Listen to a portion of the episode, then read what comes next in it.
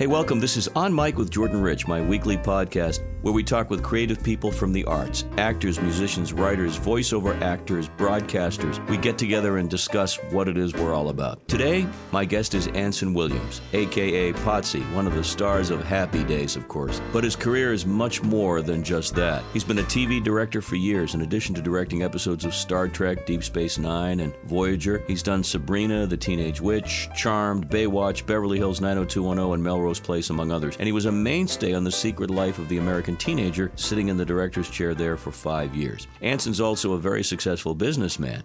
He co owns Star Maker Cosmetics and Physicians Prefer, specializing in drug free solutions to debilitating problems. In our podcast today, we'll talk about one such problem and a product that Anson is very excited about. It's designed to keep drivers alert while behind the wheel. The problem, of course, is driver fatigue and accidents behind the wheel because people are so tired, and Anson is addressing that problem. And now, my conversation with an actor who portrayed this iconic TV character way back when and is very much making a difference today. What a pleasure to welcome Anson Williams to my podcast. And uh, as I said to you off air, regards from one of your co stars, Marion Ross. Oh my God, my second mother. You know, you know, it's funny though, we're, but we're very close. She, you know, she only lives about 30 minutes away. Same with Donnie Most, who played Ralph on Happy Days. He's about 20 minutes away. So just coincidentally, you know, we've we've not only stayed friends for over 40 years, we've lived close to each other. I had such a great conversation with her. She just just epitomizes everybody's mom and grandmom, and she's a sweet, sweet lady. Well, I'm thrilled to chat with you. And uh, to start, you're on a campaign that really matters to so many people who uh, who are out there driving and are tired when they're driving. It's a big issue. And why don't we just jump right in and talk about the difficulty and and the issue that people have with driving while tired? It's a big issue. It's a huge issue.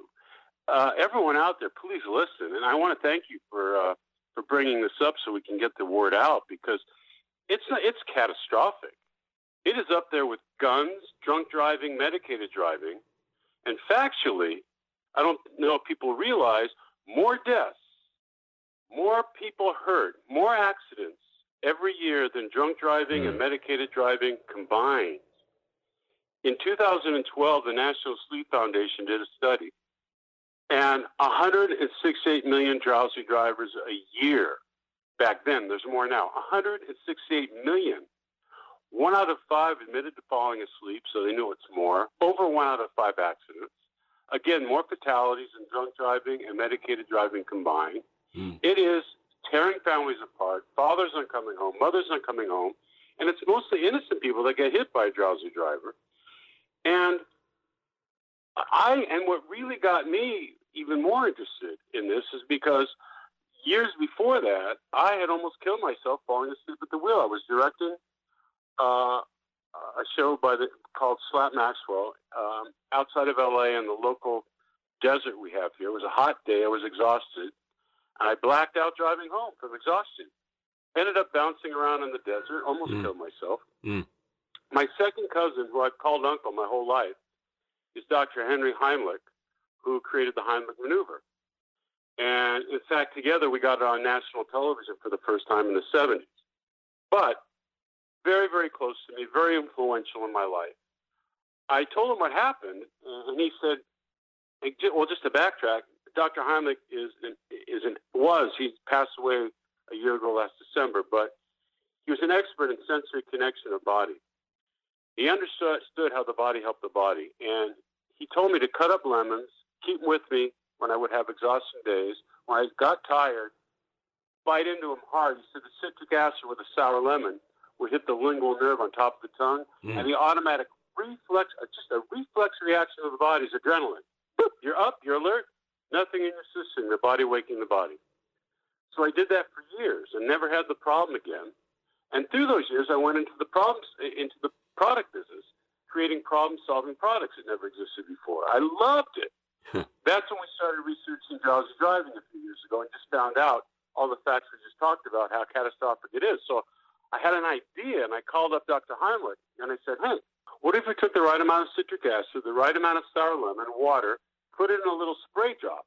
And what, we, and what if you just sprayed it on top of the tongue and hit the lingual nerve? He said, oh my gosh. He said, that would be more powerful than lemon even more instant, um, you will save more lives in the Heimlich maneuver. Absolutely do it. So we created this all natural, you know, God given product, uh, a super powered lemon called Alert Drops. Mm-hmm. And already in the last five months, we've saved so many lives, stopped so many tragedies. Um, the California State Senate is honored us, U.S. Congress is honored us, City of LA is honored us, but I, I don't care about that. They're honoring us because of Dr. Heimlich and his brilliance and it works. Website is what it is, alertdrops.com. And I, I guess before we go any further, is this product rolling out and available uh, on store shelves nationwide yet, or will it be? It will be. Right now, uh, we're selling it on Amazon. And, you know, when you get to the retail market, mass market and all that, you know, that's very, that's a whole other animal. It's very political and people own shelf space and all that kind of stuff. So you need to build up your popularity so they have to put it on the shelf. And we're just about there. Uh, we're going out now to uh, start talking to buyers to get it into the mass market, uh, on, on, into the mass mm-hmm. market. But the timing's got to be right. Otherwise, it, it could be buried behind the counter. You won't get the right right. space and all that. So you need to, you need to, you need to already be out there and, and uh, a little bit known. Yeah, I want to just relay a personal experience. Uh, and I used to do the late overnight show on CBS Radio in Boston for years. And there were times when I, particularly when I would arrive in my own neighborhood in the suburbs, when I would just let my guard down and literally start to see things that weren't there. That's how tired you can get. And and you yes. you point out very aptly, Anson, that uh, the myths are, oh, roll down the windows, turn the music up drink lots of coffee. These are all, you know, alleged stopgap measures that really don't work ultimately, do they? They're, no, they're myths. If it worked, there, would, it would, there wouldn't be more deaths every year and more accidents. Um, caffeine, everyone says, why drink coffee? Well, one, it takes 20 minutes to take effect. Two, you need too much of it. So basically, it screws up your whole sleep pattern and you, and you get on a merry-go-round of exhaustion. It does not work. Mm-hmm. The radio doesn't work the air doesn't work. You, you, know, this kind of exhaustion goes goes past that. How many times have you been driving? It's called micro sleeping. Yeah. Your eyes are open, but how many times are you driving and you don't remember how you got there? It's true. Right? It's it's almost like you're hypnotized on the road. Your eyes yeah. are open and you're quote unquote conscious, but you don't even know where you are and how you got there. It's true. No.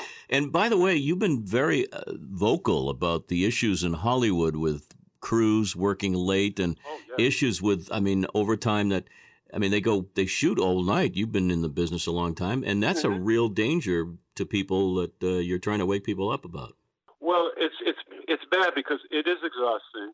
It's and they don't have um, they don't have um, you know safety is not even in their conscience at the studios, and it's it's wrong. And a lot of times, crews are threatened. Uh, don't say anything, or you know, basically your job's going away. So they're working just, you know, four hours, exhausted, and then driving home, where they could eat, where easily they could set up a situation where um, they can prevent that. They can get new teamsters in to drive them home, whatever. There's ways you can organize to to um, mm. make sure people are make sure people are safe. Yeah, I'm very vocal about it because people, so many people have been injured and died uh, unnecessarily mm. just because of exhaustion, because the industry was pretty cold and callous. We're talking with Anson Williams, and again, alertdrops.com is the product that is getting rave reviews from medical boards and from people who've been using it. And I, when I learned about the lemon uh, solution that your late uncle, late cousin mentioned, I thought, wow, that's something I never tried, and it makes all the sense in the world. Yeah, I, you know, I would have never known this is a nerve on the tongue that has reflex reaction adrenaline. Who would have known? He knew. he, he knew. and by the way, it's very old. I look at it's very old science. You know, I mean, all the MIT had done studies on it. All these other researchers have done studies on it. I mean, if you go to alertdrops.com, you'll see some of the studies. It's nothing new. All we've done is create it, put it in, into a civilized dis- dis- distribution, so it's easy to use. Mm. It's nothing new. It's very, very old, science. But Dr. Heimlich, you know, he's, he was knowledgeable. He understands how the body works. He understood the sensory connection the tongue and brain. It's just like going to the doctor's office. They have a little, the little rubber mallet. Right. Test your reflexes. Right. Right. Same thing. Same. It's that same reflex reaction. I'm going to get really geeky with you for a second and suggest that you and Hedy Lamarr have something in common. Oh, right. Because she invented stuff during World War II to help us win the war. I'm just saying. She act, did. No, she, yeah. So she has a patent on on on, on electrical, some kind of electronic device. Right, some kind of radar enhancement. I'm just saying that because here you are, an actor and director, uh, doing more for the world than just providing entertainment. So I just wanted to give you a little tip of the hat for that. well, thank, thank you so much. Well, I actually I give the credit to Dr. Heimlich, yeah. but, uh, but thank you for that. Talk a little showbiz uh, with you, if it's okay. Uh, the Potsie Weber role, obviously iconic and all that, but uh, your career has really been behind the camera. And I always love to ask actors who become directors uh, if they prefer that to being in front. What's been your take? Well, like Garry Marshall said, uh, when, he, when we first started Happy Days, you know, he was he used the show like a college. He wanted us as young people to learn much more about the business than just acting. And he said, uh, you know, you all need to wear, you know, many different hats. You know, if you want to direct, if you want to write, and he looked at me, especially you, Anson, because he saw my acting ability. He said, I better wear other hats. so, uh, so, but honestly, from the beginning, I knew acting would be a, a short lived for me. You know, I mean, I had, you know, a little bit of a gift for comedy, but long term, it wasn't there. But I always felt, you know, much more comfortable behind the camera. I, I didn't feel limitations. So because of Garry, he gave he gave me the opportunity to shadow some of the greatest directors in the world. Mm. I mean, hmm. Polanski doing Chinatown, uh, John Schlesinger doing Day of the Locust. I would follow these directors around when I wasn't on the set. I just had the most marvelous education. And uh, that was because of Garry. So early on, I decided to get behind the camera. In fact, in 1980, during Happy Days, the first film I created called Skyward uh, was bought by NBC, starring Bette Davis. Ron Howard exec produced me and directed it. And that was my first official, you know, entree into behind the scenes that actually got filmed. So starting in 1980, and then in 1985 hmm. I started. Uh, once once the show ended in '84, and '85 I started. Uh, I started directing TV. Well, the careers that were launched, not I shouldn't say launched because Tom Bosley and Marion Ross are already somewhat established, but the, your career and Ron Howard's, and of course Henry Winkler, all of you guys are working uh, still and, and producing and directing, and in Henry's case, writing books. I mean, it's been a really yeah. nice ride for the, the lot of you. Well, I mean, yeah. Well, again, we credit Garry. We credit Garry Marshall with that because we didn't get involved. We didn't get in the way of ourselves. We took the opportunity to educate ourselves. You know, and uh, and because of that, we had the tools to survive. You know, we had options, and uh, and we didn't let ego interfere with practicality of, of, of, of a long term career. Mm. And again, that, that was really, really influenced by Garry. So, when you're directing a crew and, and young actors, are you trying to impart that same sense of responsibility and understanding of the business? Because some of that seems to be lost on some people today. I'm not sure how you do it. Oh, I, I you know, the last show I directed consistently, I directed a third of the episodes, was Secret Life of an American Teenager. Right. With Shailene Woodley and all young people. And absolutely, boy, I was all over them. I was all over them. take advantage, of, take advantage of this. You guys got more, you know, exactly what Garry, you know, contributed to us. I tried to, I tried to pay that. With any time I'm with young actors, and because because so many have so many more talents they don't realize they have. You know, they write, right. they direct, they can, right. you know, there's also, you know, there's there, there's all sorts of of um, opportunities that maybe they just weren't, you know, uh, you know, weren't open to. And I try to open that door for them, so they have a chance to take the opportunity of that, that show and continue on after. I, I know you have such a long list of credits, and I won't hold you up, but I was noticing in some of the bios a lot of shows, a lot of TV stuff that's either sci-fi or fantasy. Was that just the right. luck of the draw? I mean, you're drawn to Star Trek and Hercules and Xena and all these really cool, uh, I'm going to call them geeky shows, shows for guys yeah. like me. Well, I, I you know, it's so funny. I, I've had the opportunity to work in so many genres, but it's very funny, which in terms of these big effect shows. I was doing a show in Canada actually was the only television series Brad Pitt had ever done mm-hmm. called Glory Days for Fox. Mm-hmm. And I was, and it only lasted, I think, 13 episodes. I directed two or three of them. But so anyway, but I, you know, I, I had a great time, got along very well with the creator producer Patrick Hasburgh, and he went. And then after the first year of seaQuest, he went and took over the show, and they moved it to Florida. Now seaQuest was Steven Spielberg's series. I remember. Huge effect. Roy Scheider. Huge yeah. Mm-hmm. Mm-hmm. Yeah, huge, big show. I mean, like nothing, like nothing I've ever done. Right? You know, monsters that didn't exist, people that didn't exist, blue screen, this screen, that screen, you know, CGI. So anyway, I get a call. Anson, we'd love for you to come do a seaQuest. This is from Pat. Uh, do you, uh, you know, you're good at effects, right? I go, oh yeah, sure. Never done it in my life. Say yes to anything. Whatever. I fly back there. It's prep. I, I get the script for shit. I go, oh my god. I get back there. Oh my god. The first script is it, it, was, it was like a Sinbad man. It was like there was a 200 foot alligator mm. that, that that that doesn't exist. It's all it's all it's it's all you know CGI and effects, right? I go, how do you shoot this?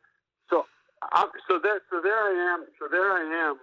Um, acting very professional during the day. Anytime I'm up, I'm calling effects friends. What do I do? What do I do? What do I? I'm literally one step ahead of the game. And I got through the film. I got through the film. I was, I did it right, and I and I, I educated myself on effects. So from that, I got better, better, better, better, and I loved it. I just love sci-fi because it was so, so much of your imagination. I mean, it just gave you a whole other levels of creativity. It was just so challenging and fun. So I became one of the three three directors on this. I did like so many of them the next the next two years of seaQuest, and from that, getting known, being able to do that platform, you know, I got hired for Star Trek Voyager, then I got hired for Deep Space Nine, then I got hired for Hercules, then I got hired for Xena. So all of a sudden, I was able to, I was able to um, to uh, direct these, you know, much more difficult uh, effect shows, which was just a blast.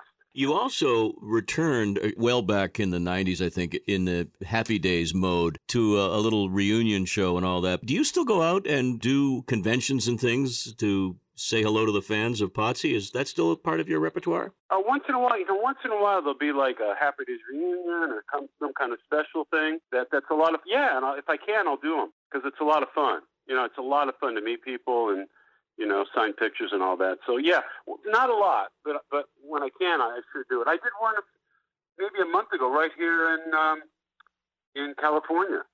Uh, they had a big uh, a big uh, a big show, and Donnie Most and I went did it together. You also uh, penned an autobiography, and uh, mm-hmm. I don't have the title in front of me. I'm so sorry, but you you know it obviously because it's yours. Oh, here it is. Uh, was it "Singing to a Bulldog"? Was that your autobiography? Yep. So I wanted to ask you about the title, "Singing to a Bullfrog." I mean, come on, or a bulldog rather. What's that all about?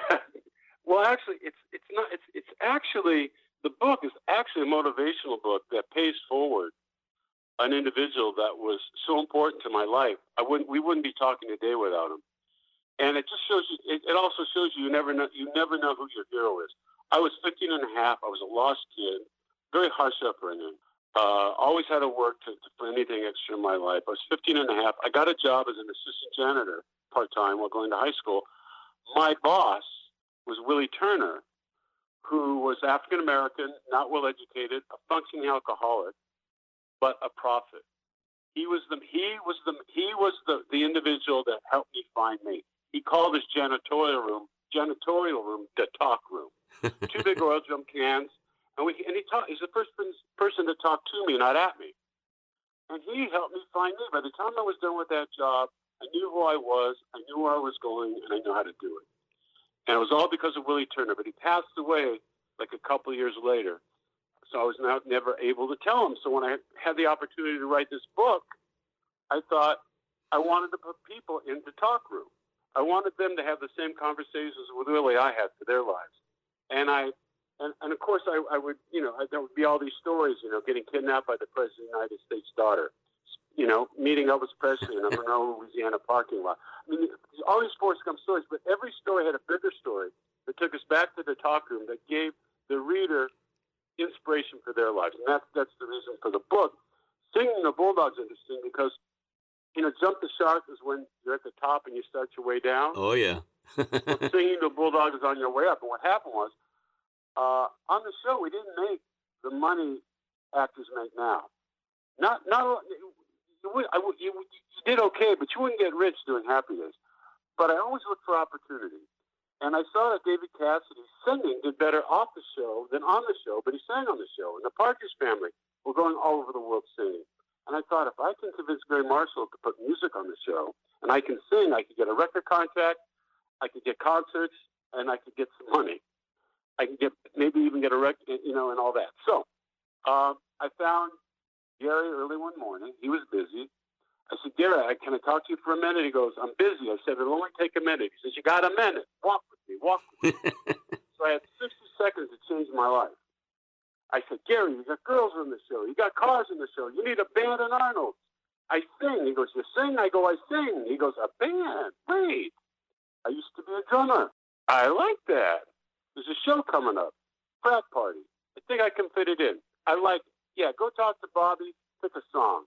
Are you good? I'm good. Okay. He walks away. I, I changed my life in 60 seconds. I'm going to sing on national television. Then I hear in the distance, but you're singing to a bulldog. I go, excuse me? You're singing to a bulldog. I believe you're good. I don't have time to listen. This way, if you're good, I get laughs. If you're bad, I get laughs. You're singing to a bulldog. So there I am, first time on national television. I'm singing. I'm all shook up to a bulldog. but he loved it. And that was the beginning of a whole new platform for me. One, I was in charge of the music I did on the show. He let me do more of it. I got a record deal out of it. I started get a, get, getting booked in state fairs and amusement parks. I was making twelve hundred dollars a week on the show and seventeen thousand dollars a night singing, all because of of singing to a bulldog. So that's why you know. So singing to a bulldog is, is, is climbing is, is climbing your mountain. So that I thought it was an apropos title for the book.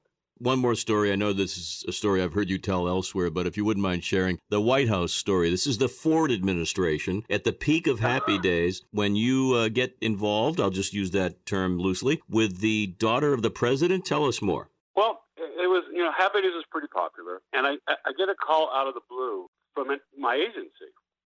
And they say that, uh, uh, that Susan Ford requested me to sing America the Beautiful at her Azalea coronation in Virginia, in Virginia, not Virginia Beach. In, where was it? Oh my God, I forgot the city, but it's close to Virginia Beach. That's okay. Yeah.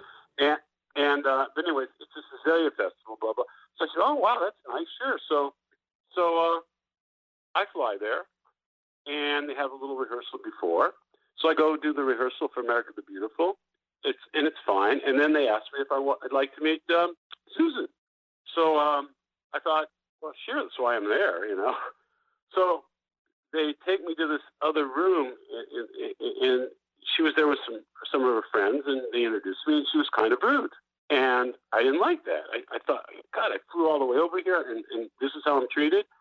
So I told the head of the event, I said, if you don't remove me from her table, I'm not singing.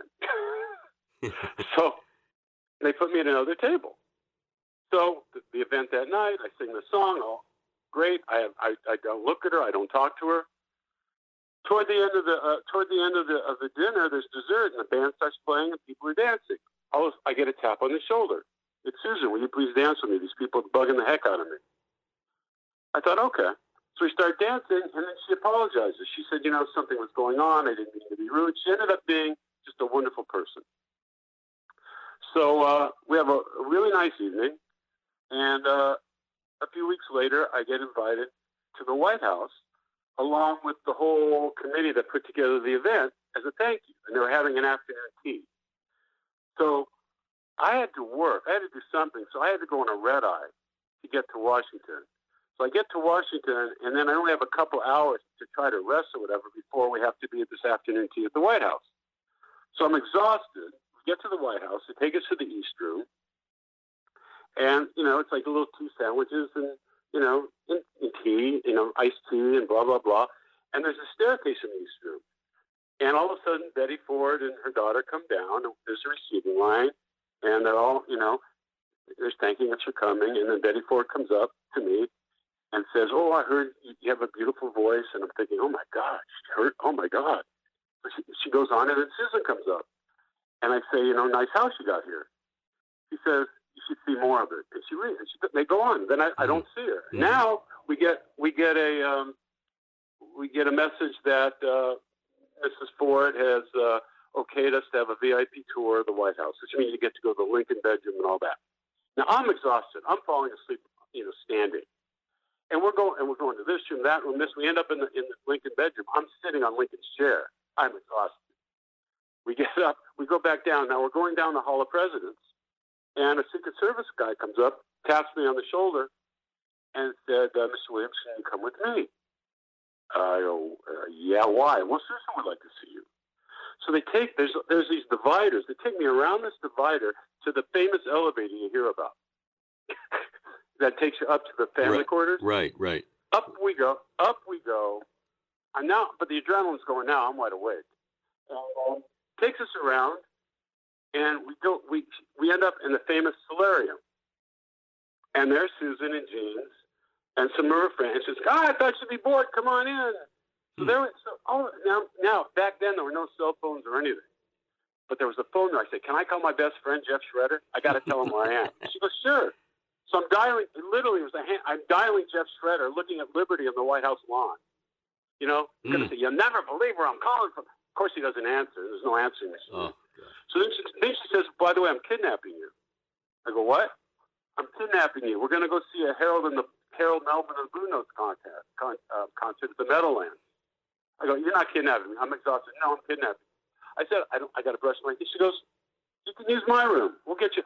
So there I am with a White House with a White House um, toothbrush and toothpaste, and I go I go into Susan's room. It's, it's with you know, which, and by the way, the place it, it's little. It's kind of old and decrepit a little bit. Yeah, it's the White House. It's been around for a couple hundred really, years. Yeah, it wasn't like slick, you know. So I go in this bathroom, and I, I swear to God, it was like Holiday Inn white towels. It was like, wow, this ain't no big deal. So I'm brushing my teeth with the, you know, anyway, end up getting uh, getting uh, kidnapped to the concert. See the concert. Then I insisted on buying dinner. I think I had five dollars in my pocket. I had no money. We ended up at, at Roy Rogers Roast Beef in Georgetown. Oh, perfect. Everybody's and, and you're in a caravan. If you want to talk about intense, you're in a caravan, Secret Service. So then, so I bought her a Coke and a, and a roast beef sandwich. Well, that's. And we all sat down at we all sat down at the uh, you know had the sandwich, and then they uh, they drove me back to um, my uh, my hotel, and that was easy. No, not many people. I was going to say, not many people can have a story that has them at the White House being held against their will by a beautiful woman. yeah, really you know, some things I can't talk about. Ah, no, understood. Yeah, you'd have to kill me. no. I know I've heard that story on other interviews. That's why I wanted you to share it with us because it's such a terrific one, and you've got much more. I know that we could talk about forever and ever. But let's get back to uh, really the reason we wanted to have you on to promote your product, alertdrops.com. It's a natural product that's going to help people with the very severe and important issue of uh, drowsy driving that can affect any one of us at any age. So thank you for uh, for doing what you're doing. And uh, are there any upcoming projects, artistic projects that you'd like to promote? Well, you know, actually, I just got hired. I'm writing a feature screen, screenplay.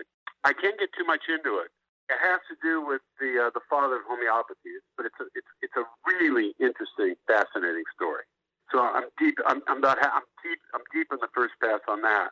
And then we have a pilot we're doing um, for uh, called Taste of Home, which is based on the popular Taste of Home oh. website. Oh yeah.